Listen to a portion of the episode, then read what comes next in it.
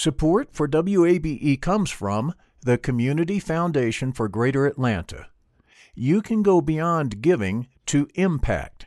Learn more at cfgreateratlanta.org.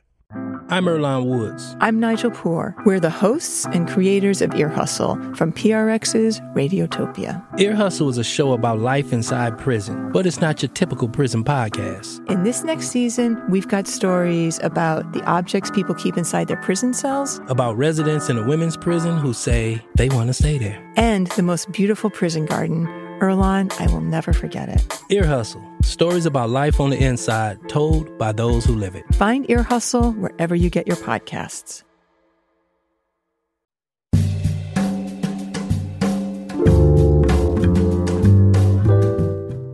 From WABE in Atlanta, welcome to this Tuesday and very rainy edition of Closer Look. I'm Rose Scott. Coming up in just a moment, Atlanta Public School Superintendent Dr. Lisa Herring, Herring joins me, and we'll talk about ongoing COVID 19 safety measures now that the students and faculty are all back in the classroom.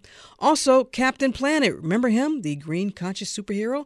Well, now the Captain Planet Foundation is spearheading an initiative that involves community gardens to table to help food insecure households. Now, those conversations are all coming up in a moment, but first we'll begin with this, and that is the weather update. I don't know about your commute, but mine was ah. Anyway, Nicole Lissaman is a forecaster with the National Weather Service in Peachtree City. She told Closer Look the severe weather and heavy rain all comes from what is now tropical depression, Fred. And as for the remainder of the day here in metro Atlanta, she said this.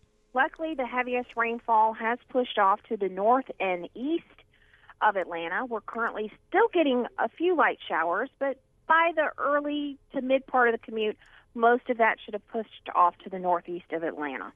Forecaster Lissaman added severe weather indeed did call for a few advisories. We did have to issue a flash flood warning for portions of the Atlanta metro area that received some very heavy rainfall.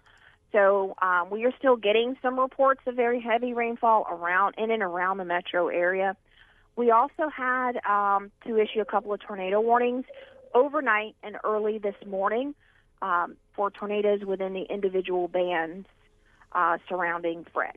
Now, because of all the heavy rain, she says, let's all be cautious. There's still some runoff from saturated soil, so there could be some additional rises on creeks and rivers in the area. So don't drive onto flooded roadways or drive over or into creeks that are flooded. I hope you heard what she said. In other news, Georgia Governor Brian Kemp says the state will step in and help hospitals in need of healthcare workers as COVID 19 cases still continue to take a toll on staffing. This would amount to an additional $125 million of investment in state supported staffing of hospital systems in both metro and rural areas through the first week of December. Now, Kemp, in a press conference late Monday afternoon, also continued to his theory that the Biden administration's mixed messaging on mask wearing and the vaccine hesitancy is all because of the reason for the state's low vaccination rate. Dr. Kathleen Toomey, Commissioner of the Georgia Department of Public Health, said a different approach is needed to get folks vaccinated. I fully believe that it isn't going to a vaccination site that's going to motivate somebody, but having family, friends, your church members, having the opportunity to be vaccinated at the time you're doing other activities like grocery shopping or going to a farmer's market. Um, is is when people will make that decision ultimately, and also engaging with primary care providers around the state, and we are working with them to uh, ensure that they are able to offer vaccinations in their offices and, most importantly, counsel about the vaccine when their patients come in to talk to them and ask them questions. Meanwhile, infections and hospitalizations are well above where they were during the worst part of last summer's peak. In fact, the state data reveals some 1,000 more COVID 19 hospitalizations than during the worst of last summer's peak. And finally, Spelman College President Dr. Mary Schmidt Campbell is announcing her retirement effective at the end of the 2021 22 academic year. In a letter to the Spelman community, Campbell, the institution's 10th president, cited, quote, that the end of the 2021-22 academic year is the right time to re-enter retirement and pass the baton on to the next leader so they can continue to build on our momentum, close quote. Campbell went on to highlight some ach- achievements during her tenure, tenure, including significant investments in the academic program, attracting new financial aid for students, and upgraded technology infrastructure. And she also mentioned that they sought and received support for their stellar faculty. Now, you may know that President Campbell has been a guest on Closer Look several times. And just last month, I asked her this. I got to ask about you. I, I remember, I believe, your first interview as president was right here in this studio. I think I'm sitting That's in your right. chair right now. Um, yeah. How long you want to? How long you want me to keep referring to you as Madam President at Spelman College? I know you didn't know this was coming, but I'm sorry. You know. I, I, you know, I love this job. I love Spelman, and I love being here. And and even with all the you know the challenges that we face this year, um, it's something that I, I, I really am committed to. But um, you know, one has to think of when it's time to mm-hmm. take a bow and and exit. I'll let you know. I'll be the first to know. You sure about that? yes. I don't know, Dr. Campbell. That is Spelman College President Dr. Mary Schmidt Campbell back in July. And again, Dr. Campbell announcing she's retiring at the end of the 2021 22 academic school year. This is Closer Look.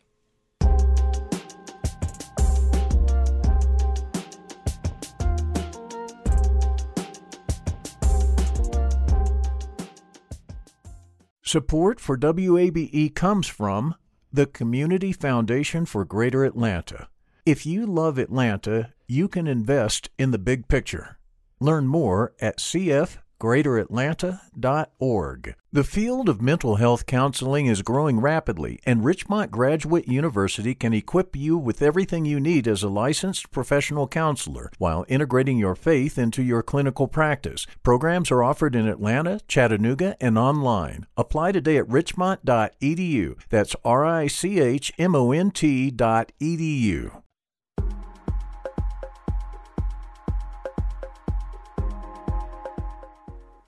And Closer Look continues now here on 90.1 WABE, Atlanta's Choice for NPR. I'm Rose Scott. Big or small, school districts throughout the nation are implementing COVID 19 protocols. We know this, right? And that includes mandatory mask maybe or optional. Now, here in the Atlanta region, we've been speaking with superintendents about their measures. The Atlanta Public Schools have been back for a little over two weeks, and joining me now is Dr. Lisa Herring, APS superintendent, and she's going to discuss how the district is faring so far and to talk about the APS Protects approach. Dr. Herring, I understand you got caught in traffic, but you joined me on the phone. Listen, and the world is funny because I'm in the office now, happy to talk with you, but you actually caught me off guard. I'm a Spelman alum, Rose. You didn't know that uh, Dr. Campbell didn't call and tell you? Whoa. Well, listen, we're not having that conversation. but uh, let's start. I'll stay on topic. I'll stay on topic, but I will tell you that I am. Uh, I, I, I, you hit me with the headliner today. Well, that's what we do around here, Dr. Herring. that we hit folks with a headliner. Let's begin. Yeah. Let's begin though with how it's going so far. That first full week, so to speak. What did you hear from educators? Let's begin there. Yes, I appreciate that question. You know, we started out this school year uh, uh, very much like last year in, in a new territory, in a new environment, but with a few advantage points. If, if last year was a boot camp for preparation and how to navigate during the pandemic, we were a little bit more prepared simply because of the mitigation strategies we had in place mm-hmm. or we still have in place. But I think the other part of your question is, you know, what are you hearing from educators? Before we started, we have to acknowledge that there was angst and concern about coming back at full capacity or full throttle, if you will.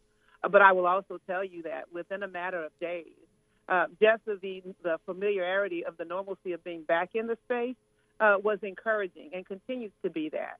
However, it doesn't take away the continued need for us to have uh, high levels of accountability and practice around our mitigation strategies. And so we've been deeply uh, focused on uh, on monitoring for that and knowing that just the physical coming together uh, only increases the opportunities for for how COVID spread. So thus, it increases our responsibilities around what we need to do. And for listeners who may not be aware, you all were a mandatory mask in our school district? That is correct. So universal masking um, was how we started out this school year, and we continue to operate in that space. We have not only felt confident about that decision, but we believe and, and maintain that it was the right decision as we see the you know the cases uh, starting to emerge all over uh, mm-hmm. all over our state and other places, but even within our own brick and mortar. So yes, we started out with a safety protocol that's inclusive of the universal mask wearing in all schools and buildings um, and that will continue. And also um, the other mitigation strategies, but it's important for me to al- always rise up to the notion of that we're doing um, surveillance testing in, in, the district as well. What about from parents? Did you get a mixed bag of, of responses, some in favor, some not? What did you hear, and what did, how did you respond to both sides? So there are always voices, right? But I will tell you, in comparison to uh, the voices of the past, as we've made decisions, the vast majority of the feedback that I received, or administration or others, has been an appreciation and a support of wearing masks. That is the truth. Um, now, that does not mean that there are individuals who have been adamant about their desire not to, but we have been clear in maintaining our policy, and the vast majority of the voices from parents have been in complete support of uh, wearing the mask. Some school districts have been keeping a pretty accurate total of confirmed cases, quarantines eh, on their website. Eh, first of all, what do you know eh, through your knowledge in terms of confirmed cases within the district as relates to educators or students? Are there any classrooms that are quarantined at the moment? Yep, yep. so we've been monitoring that. Now, two things. You know, we were doing that last last year once we opened but we've maintained that even at the start of this year. So last week uh, we had 90 confirmed cases among our students and staff during the first week of school. Now that was just two days, and then last week, our first full week of class, we had 250 total cases uh, relative to uh, COVID positive.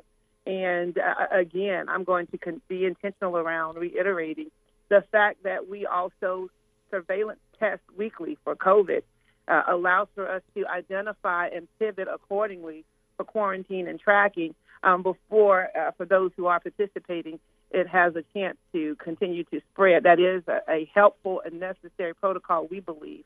But our numbers relative to our first full week has been 250. Mm-hmm. Yeah, in terms of cases. Now, is there a particular school? Did you see a, a high percentage in maybe a particular school or a classroom that you can share? No, and that's an interesting question because we are looking at data trends and patterns. We believe that that's important.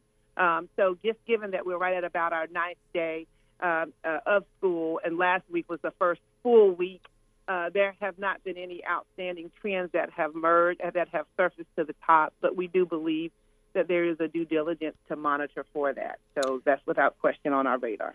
And what are you all paying attention to in terms of if you need to make a decision about uh, either suspending some in person based on a school or a classroom? And if so, are you all now with the ability to shift to virtual if you have to, even if it's just for one classroom or even a school? How are you feeling about that? Yeah, that's a very good question, Rose. And so uh, at our, our last board meeting right before the start of school, we took the time to share, and we've made this information public. Uh, all of what I'm sharing is available on our district website, whether it's the cases, um, or even our protocols relative to having to shift.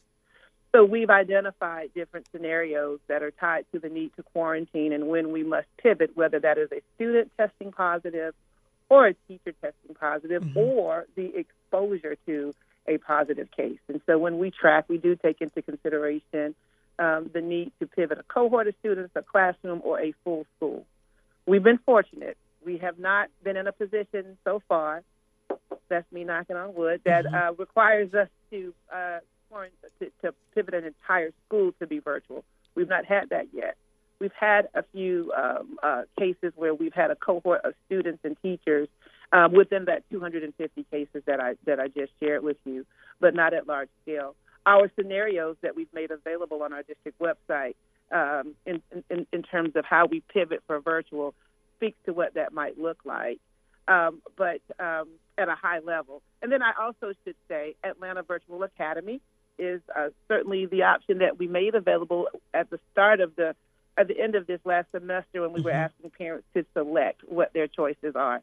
Now, pivoting virtual means that if, if necessary, a classroom teacher at any given school or a substitute would be prepared to step in and do virtual instruction as well. The voice you hear is Dr. Lisa Herring, the superintendent of the Atlanta Public Schools, and we're talking about the district's back to school plan so far as it relates to COVID 19. So I want to be very clear, Dr. Herring, parents have the option. Do they have the option of, of selecting virtual? They had to do that before school started, but if there are concerns now during the school year, is that an option?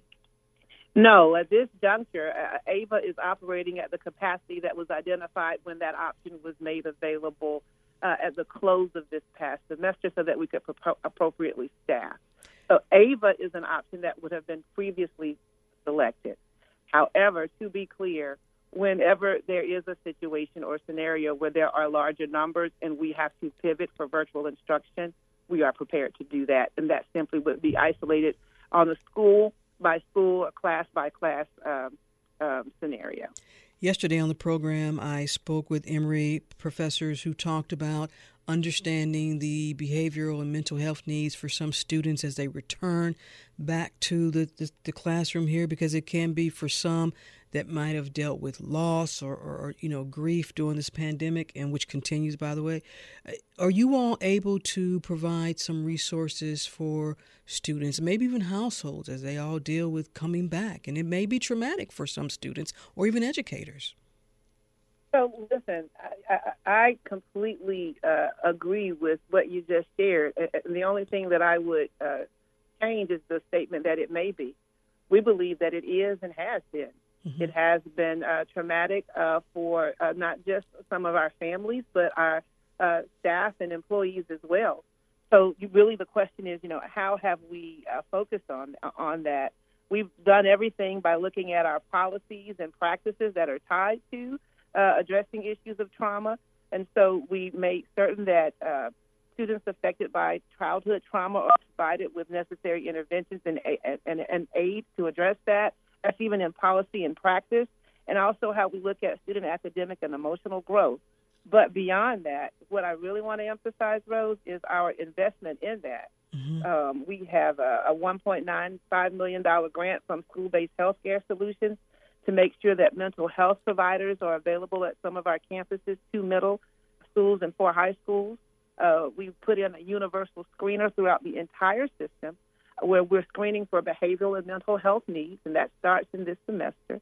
We have 10 additional school psychologists, 25 additional school social workers, and eight student support specialists. And then from the level of staff, we've made counseling services available to adults who need it like immediately um, across our clusters. And I, I say that with intentionality because we took that seriously and we wanted to also put our resources and support in that space. And uh, tragically, Dr. Herring, you all have had some APS students who lost their lives uh, due to violence, violence this past summer. You and I both know, obviously, that, that crime, not just here in this area, but throughout the state and throughout the nation, violent crime is on an uptick here. As a district, what role do you see you all can or should play in also addressing those issues because they they affect every community, if they affect every neighborhood? Now, you know, so here's the thing about our work in public education and what I believe we have the capacity to do and what we need to do to be able to expand it more.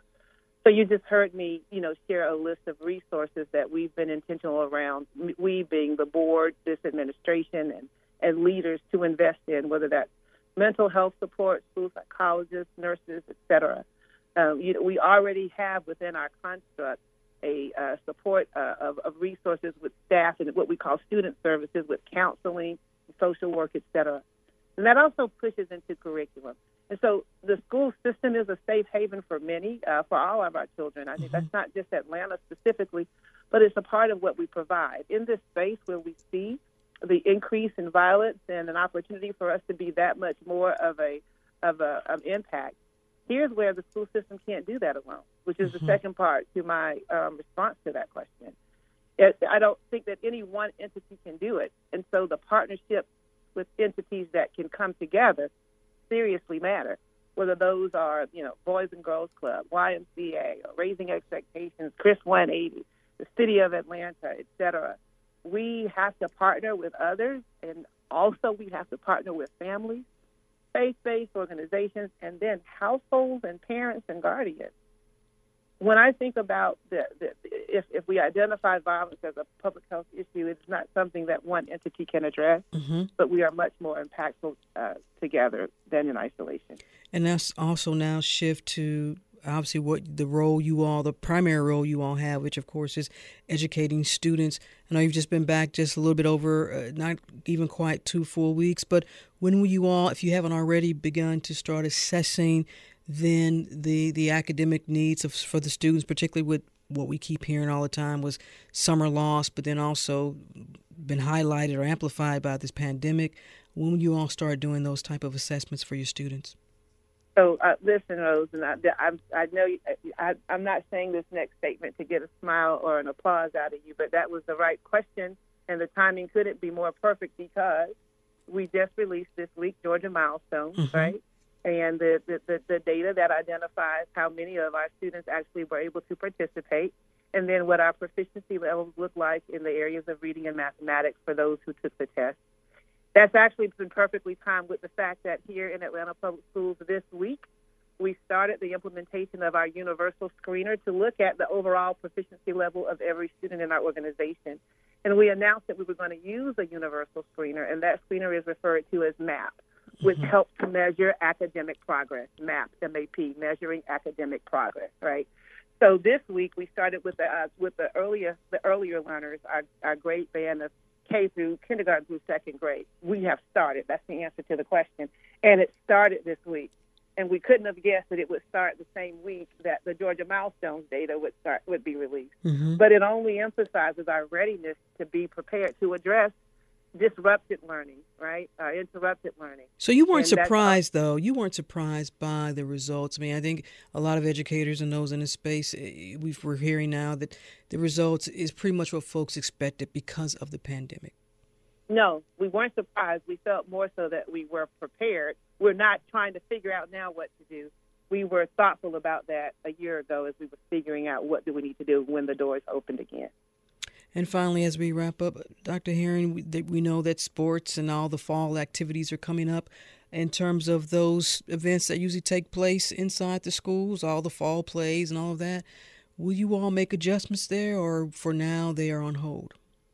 Well, uh, adjustments uh, are have have not been too different than in the space of what we've said in the past around just safety in terms of engagement. But relative to athletics, we've started business in, in the normal protocol, but I have to be honest, we're watching and waiting to see if there is a need to pivot. Right now, we are supporting, you know, the ongoing engagement with practices and also with games, but we are monitoring uh, every day. We're monitoring every day. All right, Dr. Lisa Herring, Superintendent of the Atlanta Public Schools. As always, we appreciate you taking the time and also, a note of disclosure WABE's broadcast license is held by the Atlanta Board of Education. Dr. Herring, as always, appreciate you taking the time. We appreciate you. Be well. Thank you. You too.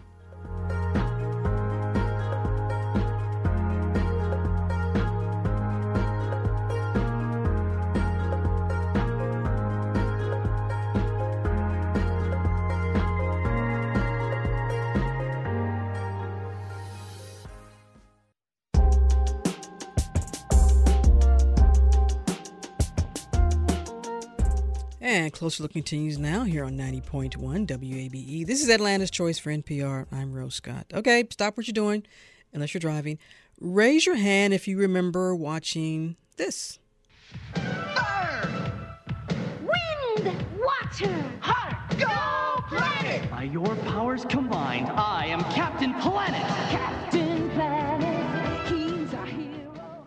Gonna take pollution down to zero. Ah, yes, Captain Planet. Great. This song will be stuck in my head all day, but that is okay.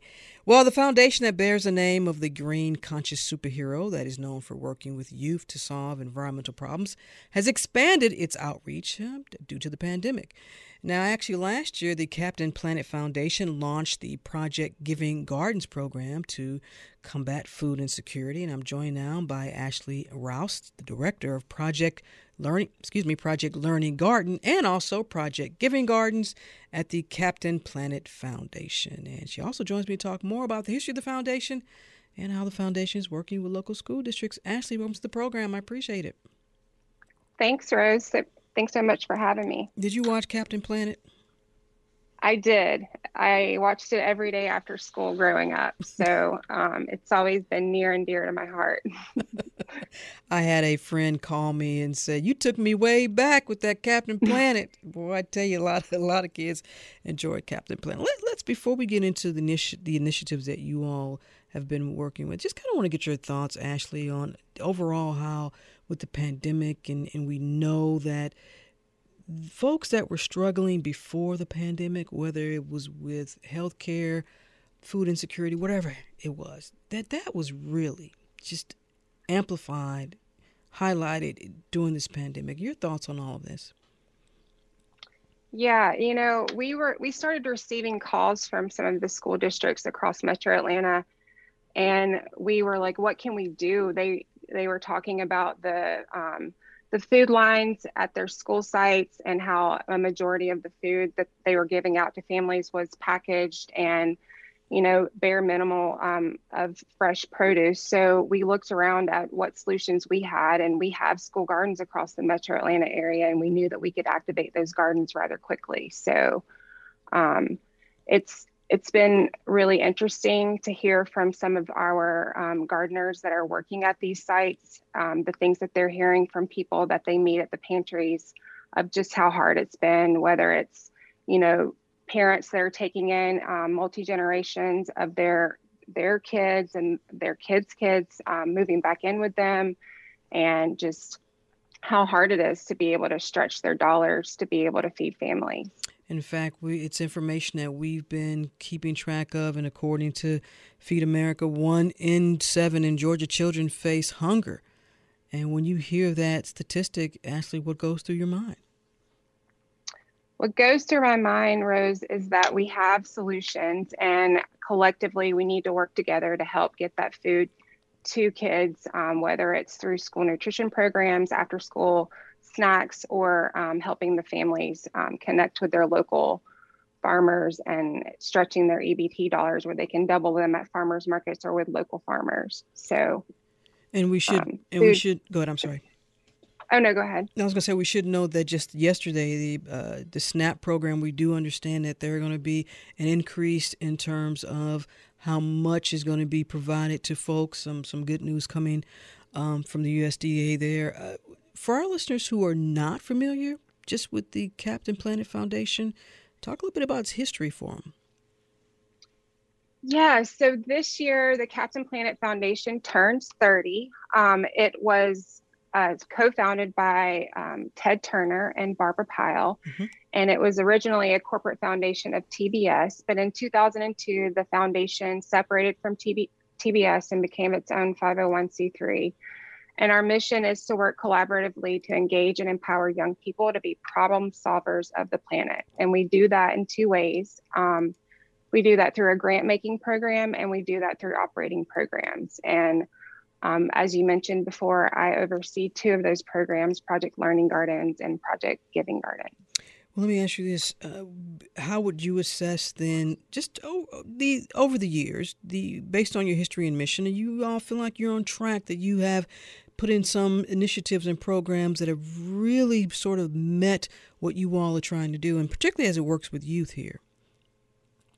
Yeah, absolutely. We, you know, through our grant program, we've funded over 2,700 hands on environmental education programs across the US, um, and we've touched more than 1.6 million children um, through the US and um, across 35 countries through our um, Changemaker program. So I feel like we have planted seeds. Mm-hmm. Um, over the years, and we're able to see some of those seeds grow into the youth that they are today. And we continue to work with them, and it's really amazing to see where some of those youth started and where they are now and, and the programs that they're um, sharing with their communities. So, well, your foundation's project, the Learning Garden Initiative, this started a few years ago.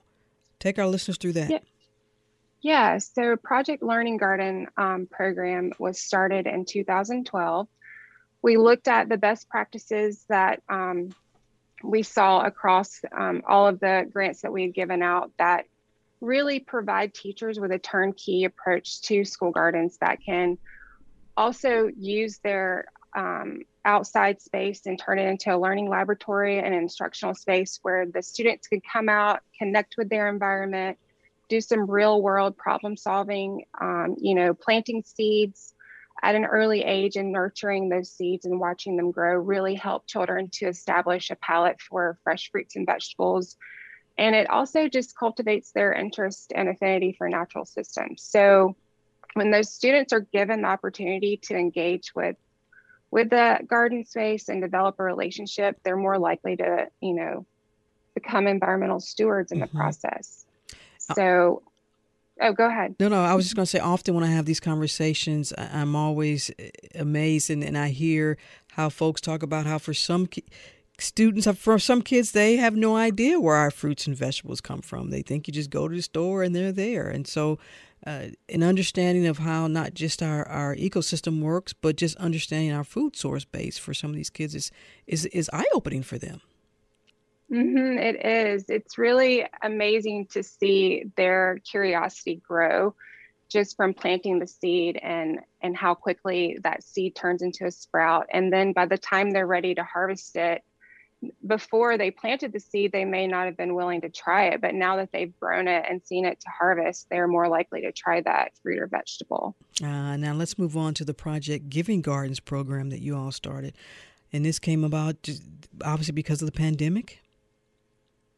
Yeah, it did. You know, we part of what we offer with Project Learning Gardens are five key elements that include the garden beds, the soil, seeds, online um, teacher training, a mobile kitchen cart that includes a Vitamix blender, um, and a garden exploration kit. And and as teachers go through our training, we try to help them establish their summer garden maintenance strategies. So we look at Project Giving Gardens as really an extension of summer garden maintenance um, as, as one of the strategies for summer garden maintenance that really harnesses the summer break and summer growing season to cultivate, plant, and distribute um, produce to families and students that need it the most. So I imagine then, Ashley, this is strategic in terms of where these these these garden programs are placed, and because I imagine then it, the communities that they're around, that they're centered in, obviously is a, it's a community that's in desperate need of additional access to what we call quality and, and, and healthy fruits and vegetables of that nature. Yeah, you're correct. Last year, we started the program in May um, as a response to COVID and ended it in November. So we were opening the program up to any and all schools that had gardens that were interested in participating. So we had over 100 school gardens, around 21 community garden sites with 10 growers overseeing those sites, and we grew around 100,000 pounds of produce. This year, I was more intentional about selecting the schools based on their location, really looking at the areas where food access was needed um, to make sure that we are you know activating gardens where the food need is the highest the quick the quickest based on our resources and um, the number of growers that we had. So and ashley here in the atlanta area where are some of those communities? Um, we work with uh, Atlanta Public Schools, Gwinnett County Schools, DeKalb County Schools, Cobb County, Douglas, um, Henry County. So, all across the metro Atlanta area, we have a little over 300 schools um, that we have provided Project Learning Garden grants to. And any of those schools were given the opportunity to apply for support with Project Giving Gardens. You know, Amber, the whole, if you want to call it urban garden movement or the whole movement to to grow, you know, fruits and vegetables in, in urban settings, you know, that's nothing new. I mean, it's been around for a long time, but I know, I understand you are seeing a shift in, in terms of who's involved now in this sort of urban growers or, or urban farming movement, and all because it, it is to address food insecurity communities. Yeah, there has been quite a shift. We've had, you know, people that were gardeners in the city that became um, growers that participated in Project Giving Gardens. We had stay-at-home moms that were had gone through the Master Gardener program that were looking for ways to engage and get get involved and just help be a part of that solution for feeding families. So the range of folks is all over the place. We've even had some students, former students that were active in their middle, elementary, middle, and high school gardens that have um, become interested in and become a grower um, for Project Giving Gardens. So the range is all across the board, but all it takes is a little bit of um, patience and nurture, right? To mm-hmm. to watch a seed and and um, nurture it and watch it grow. And that's important for those communities then whether you all are still there or not, but also it sort of fuels a desire to have gardens throughout the entire community, maybe not just at a school. Yeah, you know, Project Giving Gardens, we look at it as providing three things for our school garden sites that participate. Um, we, you know, we provide employment to growers that may not have had employment um, due to COVID, and then we also are providing that fresh produce right there to the community, whether it's to the students and families or the local pantry site in the community. And then the third thing that it that we offer is that right now, as we're transitioning back into in-person school, mm-hmm. the growers are handing those gardens off to teachers, and so they're not having to start from scratch. The gardens are planted; they're ready for the kids and the teachers to go out and learn and and be able to have that outdoor space to um, get get outside and not have to worry about being inside in the classroom. So, you know, Amber, when we started this, excuse me, actually, when we started this conversation, and you talked about the importance of this, when you look at then how communities, how something, how a project like this, and how communities can benefit, and then what that does down the road. What do you want folks to know about the importance of programs like this? Um, you know, it really takes its all. So I think that the importance of this program is that we are teaching our kids where their food comes from and that one day they too can be a part of our food system, whether it's who they thinking about who they purchase the food from or growing the food themselves. And um, one thing that we all know is that people love food and mm-hmm. we share that commonality and being able to share any additional produce that we have with each other um, makes a stronger community, a healthier community. And everyone should have access to healthy fruit, fruits and pro- produce. We know that. Ashley Rouse, director of Project Learning Garden and Project Giving Gardens at the Captain Planet Foundation. Ashley, thank you so much for what you all are doing for the community. Thank you. Thank you so much for having me. We appreciate the time.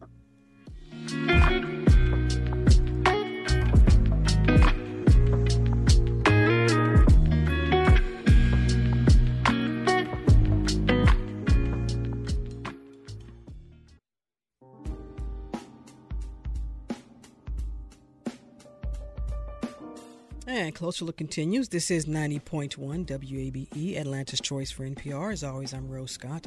Now, last week on the program, we told you about a retail recruitment incubator initiative to help business owners move into their own space. It was spearheaded by the Decatur Downtown Development Authority. I spoke with Shirley Bayless, the downtown program manager for the city of Decatur, and she talked about who's eligible to apply. Anyone who's interested can go to Decatur DDA or Downtown Development Authority forward slash incubator. So they can go there and they can apply and uh, put in their application. So that, one, they will have, have to have been in business at least two years. They will um, need to um, have their P&L and financial statements for two years. Mm-hmm. Um, we will also ask that they also um, provide us with, you know, their their license for whatever city and county they're in right now, Mm-hmm. um, registrations, things that they may have to have with the state. We want them to attach that to the process. Uh, we are saying that you have to have 10 or less employees. So, and that includes the owner themselves. And that's um, and that's kind of some of the general things there. As they as they get into the application, there's some more detailed things that are requested and asked of them. Now, we should note that the application process to apply is now open online on as she mentioned, on the Decatur Downtown Development Authority website. My next guest is also doing something to help other business owners. Amber Lawson. She's a general contractor and the principal and founder of Aspire Construction and Design. Amber Lawson joins me now to talk about her company, her journey, and how she's using her skills, expertise to help other women entrepreneurs. And since last week I talked about my hotel for wayward cats, I'm sure Amber now can help me with that since many of you emailed and made fun of me. That's okay. Amber, welcome to the program. I appreciate it. Thank you so much, Rose. It's a pleasure and an honor to be uh, with you today. Everyone has an origin story. What got you interested in the real estate development, design, and construction business? What's this journey been like? You know, it was a circuitous journey. I started out as a property manager and just realized that the only part of the job that really got me out of bed in the morning was making a space new, building something different than what was there yesterday. So I decided to su- pursue that full time and um, did that. And then Aspire Construction and Design was born four years ago. Aspire Construction and Design. How often are you seeing folks that look like you, women, other women as well, in this industry that are owners? Well, I threw that in there. Yes, yes. Interestingly enough, you know, there's an organization, National Association of Black Women in Construction, Mm-hmm. um, of which I am a board member, and there is quite a few of us. Um, you would be surprised. Um, we are small in number, but we are mighty. When you say small in number and, and are mighty, how important is it that even if you are small but mighty, you are able to help and obviously maybe even inspi- inspire other women to get into the business? you know, design, construction, architecture, engineering, it is such a STEM focused industry. And as you know, and other people know, STEM focused industries are uh, ones that are ripe for growth now and in the future. So being able to see someone that is out there doing it already is clearly um, an incentive and a, a door opener um, to that end, um, I've partnered with Atlanta Technical College on a few projects and brought some people that look like me um, onto some job sites to give them some on-site experience. Overall, how many years have you, of experience do you have in real estate development, design, and construction, Amber? 22 plus. Wow. Now, we should know we just had Pinky Cole on the program. and there's a connection there because you you helped build out part of the the new Slutty Vegan on Edgewood Avenue in Atlanta, correct? That is correct. Yes. How cool is it when you get to work with other uh, women-owned businesses here? You know, the beautiful thing about being in this space and being who I am, um, you know, like attracts like, and over 95% of my clients are Black women entrepreneurs. Um, and to be honest with you, I have seen an uptick in the number of Black women that have been approaching me and looking to open up businesses. We're talking about salon suites, restaurants, um, offices. Um, I'm even working on a beauty school at the underground. Um, so the women here in Atlanta, they are here. They are ready to, you know, go out there and take the risk and be entrepreneurs. And uh, Aspire is helping them move into those physical spaces, designing and building them. Let's talk about that. You you're helping, but how often do you tell your story? And I, I don't know if you had any struggles or you know maybe some challenges along the way, but do you tell that to some of these women to help them understand that what could- you know, not to scare them, but be realistic. Sure. So I got to tell you, um, entrepreneurs that are coming to me, once they get to the stage where they are ready to spend significant dollars on commercial real estate, whether that's leasing it or purchasing it, they have already been through the trenches, Mhm. right? Um, to even get to the point where you're considering investing those types of dollars in a physical location for your business, you've been through the trenches. Now, we definitely trade some war stories and we definitely, um, you know, um, give each other support. Mm-hmm. Um, so that the things that I've learned, you don't have to go through it. And um, I found some significant support among my clients. Um, in reference to just kind of you know figuring things out as we go. Because as an entrepreneur i understand. Let me ask you this what are some of those uh, typical questions you get though from from those who are ready to take that next phase? What uh, what are some of the typical concerns they have about because you know you want to make sure you find that right space because that space is so important. You know um, well first of all the biggest thing that i find um, when clients come to me is many times they're coming to me having found a space um, on their own.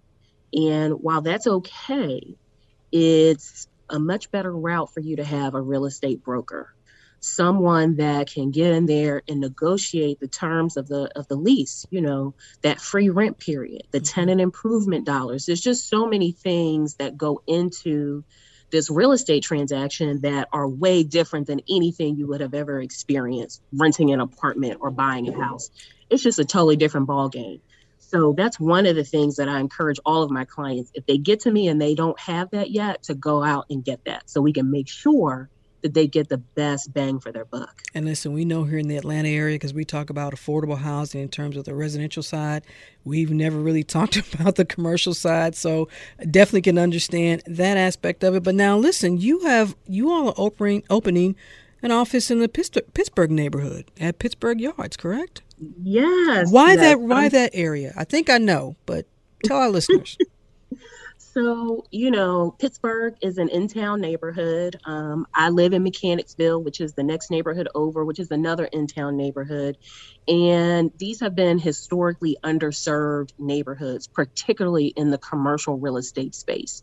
Um, you know, lack of supermarkets, lack of businesses, lack of commercial development. Mm-hmm. And being a long term, long time resident as well as a business owner, it was important for Aspire to be a part of the change of these neighborhoods, particularly since we look like the historic residents that have been in Pittsburgh Yards, Mechanicsville, uh, Grant Park, and so on and so forth. If you're just joining us, I'm in conversation with Amber Lawson. She's the general contractor and the principal and founder of Aspire Construction and Design. And she were talking about how now Amber is taking her expertise and helping other women business owners. So, folks listening, because I'll get an email. Matter of fact, one just probably popped up. Okay, Rose, tell Amber I'm ready. And I'm like, okay, you heard what Amber said. Don't just. so, folks are, are, are, when folks want to get in contact with you, at what stage should they really be at? And what should they look at in terms of really making sure that they're at that they're at this next level here when you talk about owning your own or leasing your own commercial space here. You know uh, rose it's a catch 22 when you're an entrepreneur. Um, yeah you got to have some funds available to take that next step but a lot of times in combination with that you got to step out on faith because it's a chicken and the egg. You can't grow until you get into a bigger space and you may not have the fun. It, it's it's just it's definitely a balancing game. So you definitely have to have some funds in place. But I would say, you know, do what you can and reach out at whatever step. I'm willing to speak with people and let them know, like, listen, maybe you can't move into a 2,000 square foot space, but mm-hmm. absolutely 500 square feet, let's do that. And really give them a rundown on what those numbers look like so that when you get uh, in the midst of everything, you're not surprised. Let me ask you this what is your I know what your goal is, but how do you see what you all will be able to do with Aspire, let's say in, in the next two to five years, and helping grow what you talked about this commercial real estate side that where it's a little bit more diverse than what we see now in the Atlanta area? You know, um, the employees that we have here at Aspire, you know, I am um, I'm a graduate of Southern Polytech State University in Marietta, mm-hmm. and two of my employees are graduates from that school, and they have an excellent architecture and construction management program. And so, you know, it's really a 360 um, process, you know, hiring people um, that are diverse to give them those opportunities, as well as serving um, our clientele. Because to be honest, you know, it is a clientele that has been overlooked um, by a lot of people. Mm-hmm. And Aspire is here, here to fill that gap and really to take that entrepreneur from okay, you've been working out of your house. Now it's time to move into that commercial space and let's make sure you're successful when you take that step out. I have a listener who wants to know does it you mentioned having a commercial real estate person work with you. Listener wants to know does that cost?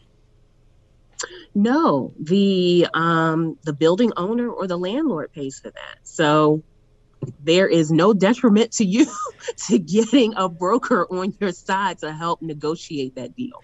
Let me ask you this, Amber, through your lens, and I know you're in the Pittsburgh neighborhood, but there are other other regions around the city that you think folks, through your lens now, folks might want to look at or consider in terms of the commercial space, depending on what that industry may be.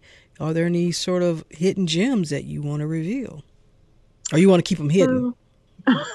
Listen, it's it's all about sharing information. We we are all trying to get to the next level.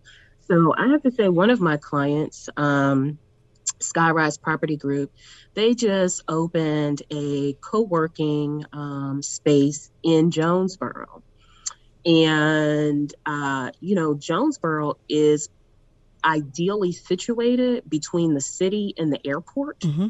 So if you have a business that is looking for space that is not going to be that top dollar rent that you'd be paying downtown, but you're in a really good location, I think Jonesboro is a really good place to look. What are some of the pitfalls that you think people should avoid or that are common that you want to let folks know about? You know, again, the biggest pitfall is going into that negotiation without somebody on your side. And the second is not talking to a contractor about what kind of dollars you're going to be looking at. Because people can be really surprised at the sticker on renovating a commercial space. You know, mm-hmm. you could be looking at anywhere from 50 to a half a million dollars on a space that you don't own. So that is a very uh, big pill to swallow when you are not accustomed to operating in that space. Well, what questions do you definitely want folks to ask? Maybe if they don't have a, real, a commercial real estate person working with them, what questions do you want folks to, to say? Look, this is definitely what you must ask at the, during that first meeting with the landlord or the property manager.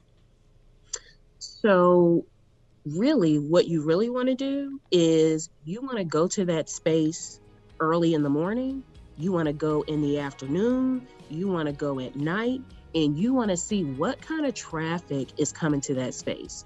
And is your business dependent on foot traffic? And that is part of my conversation with Amber Lawson. A lot of you reached out. You wanted to hear the segment because we realized not all have online access. So we wanted to bring you that conversation with Amber Lawson, a general contractor, founder of Aspire Construction and Design. Stay tuned to 90.1 WABE, and Atlanta's Choice for NPR. I'm Rose Scott. Hi, it's Terry Gross, the host of Fresh Air. We bring you in depth, long form interviews with actors, directors, musicians, authors, journalists, and more. Listen to our Peabody Award winning Fresh Air podcast from WHYY and NPR. Local, state, national politics. WABE and NPR have the coverage you need. I'm Jim Burress, host of WABE's All Things Considered. Whether it's on the air at 90.1, streaming online, or connecting through our mobile app, WABE keeps you on top of election 2024 in what's sure to be a pivotal year in politics. And for candidates and ballot information, visit our election hub at wabe.org/election 2024.